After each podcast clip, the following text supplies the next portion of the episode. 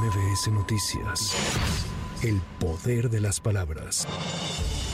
Las ministras Loretta Ortiz y Margarita Ríos Farjat, así como el ministro Alberto Pérez Dayán, externaron su rechazo a la propuesta del presidente Andrés Manuel López Obrador de elegir a los jueces por medio del voto popular. Los juzgadores federales sostuvieron que esto no es la solución a las problemáticas del país, además de que rompe con el sistema de estabilidad en el cargo. Escuchemos a la ministra Margarita Ríos Farjat. Siempre he pensado que esto no es una solución a ninguna problemática en la sociedad mexicana. El Poder Judicial tiene una conformación y debe ser integrado de manera distinta a través de los representantes populares, con garantías, colaboración entre poderes y demás. Jueces electos popularmente. Cuando lleguen los jueces electos popularmente, ¿van a necesitar mantener ese apoyo popular o van a ser removidos? Si van a necesitar mantener ese apoyo popular, ¿eso va a condicionar sus decisiones?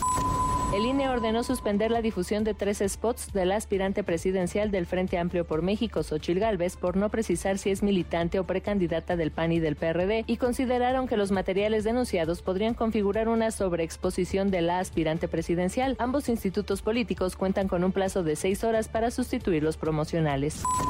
La precandidata a la presidencia de la República por Morena, Partido del Trabajo y Partido Verde, Claudia Sheinbaum, aseguró ante habitantes de las alcaldías de Coyoacán e Iztapalapa que ella gobernará como lo ha hecho el presidente Andrés Manuel López Obrador. Dicen que si vamos a gobernar como el presidente Andrés Manuel López Obrador, pues les vamos a decir una cosa: vamos a gobernar honestamente, vamos a gobernar con austeridad republicana, vamos a gobernar de cara al pueblo, vamos a gobernar desde el territorio, vamos a gobernar con los principios de la Cuarta Transformación. transformación de la vida pública de México. Desde aquí les digo, ustedes me conocen, en Coyoacán desde hace tiempo. Nosotros no mentimos, no robamos y nunca vamos a traicionar al pueblo de Coyoacán y al pueblo de México.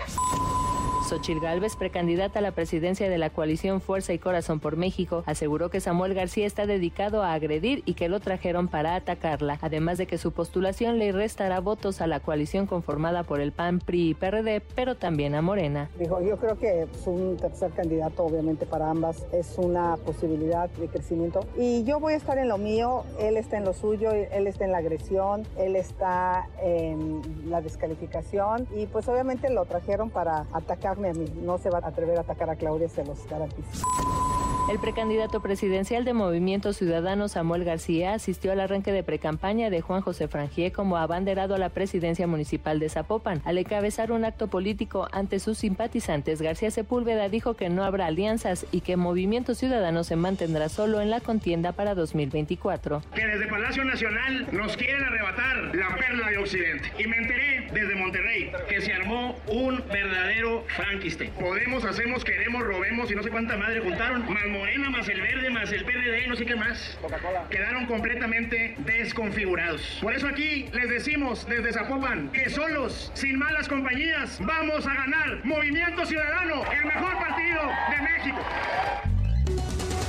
En Jalisco, la Secretaría de la Defensa Nacional detuvo a Juan Carlos Pizano Ornelas, alias el C R, jefe de plaza del Cartel Jalisco Nueva Generación en Tapalapa, quien está señalado de haber privado de la libertad al comandante del decimosexto Regimiento de Caballería Motorizado de Tamaulipas, José Isidro Grimaldo Muñoz. La desaparición del mando militar ocurrió el pasado diez de diciembre de dos mil veintidós.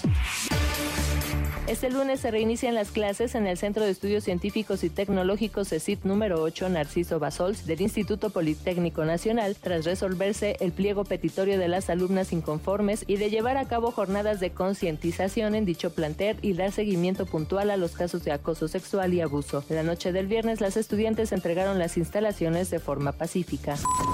El jefe de gobierno, Martí Batres, afirmó que en dos mil veinticuatro su administración incrementará el presupuesto para vivienda de interés social, por lo que al cierre del actual sexenio se superarán las cien mil acciones en esta materia. Los préstamos son a tasa cero y sin intereses. Y antes de que acabe este año, vamos a entregar otros tres mil apoyos de mejoramiento de vivienda. Y tenemos planeado para el año que entra entregar otros quince mil mejoramientos de vivienda. O sea que vamos a superar en este sexenio las cien mil acciones de vivienda de interés social. Es más, vamos a aumentar el presupuesto para vivienda de interés social para el ejercicio del dos mil veinticuatro.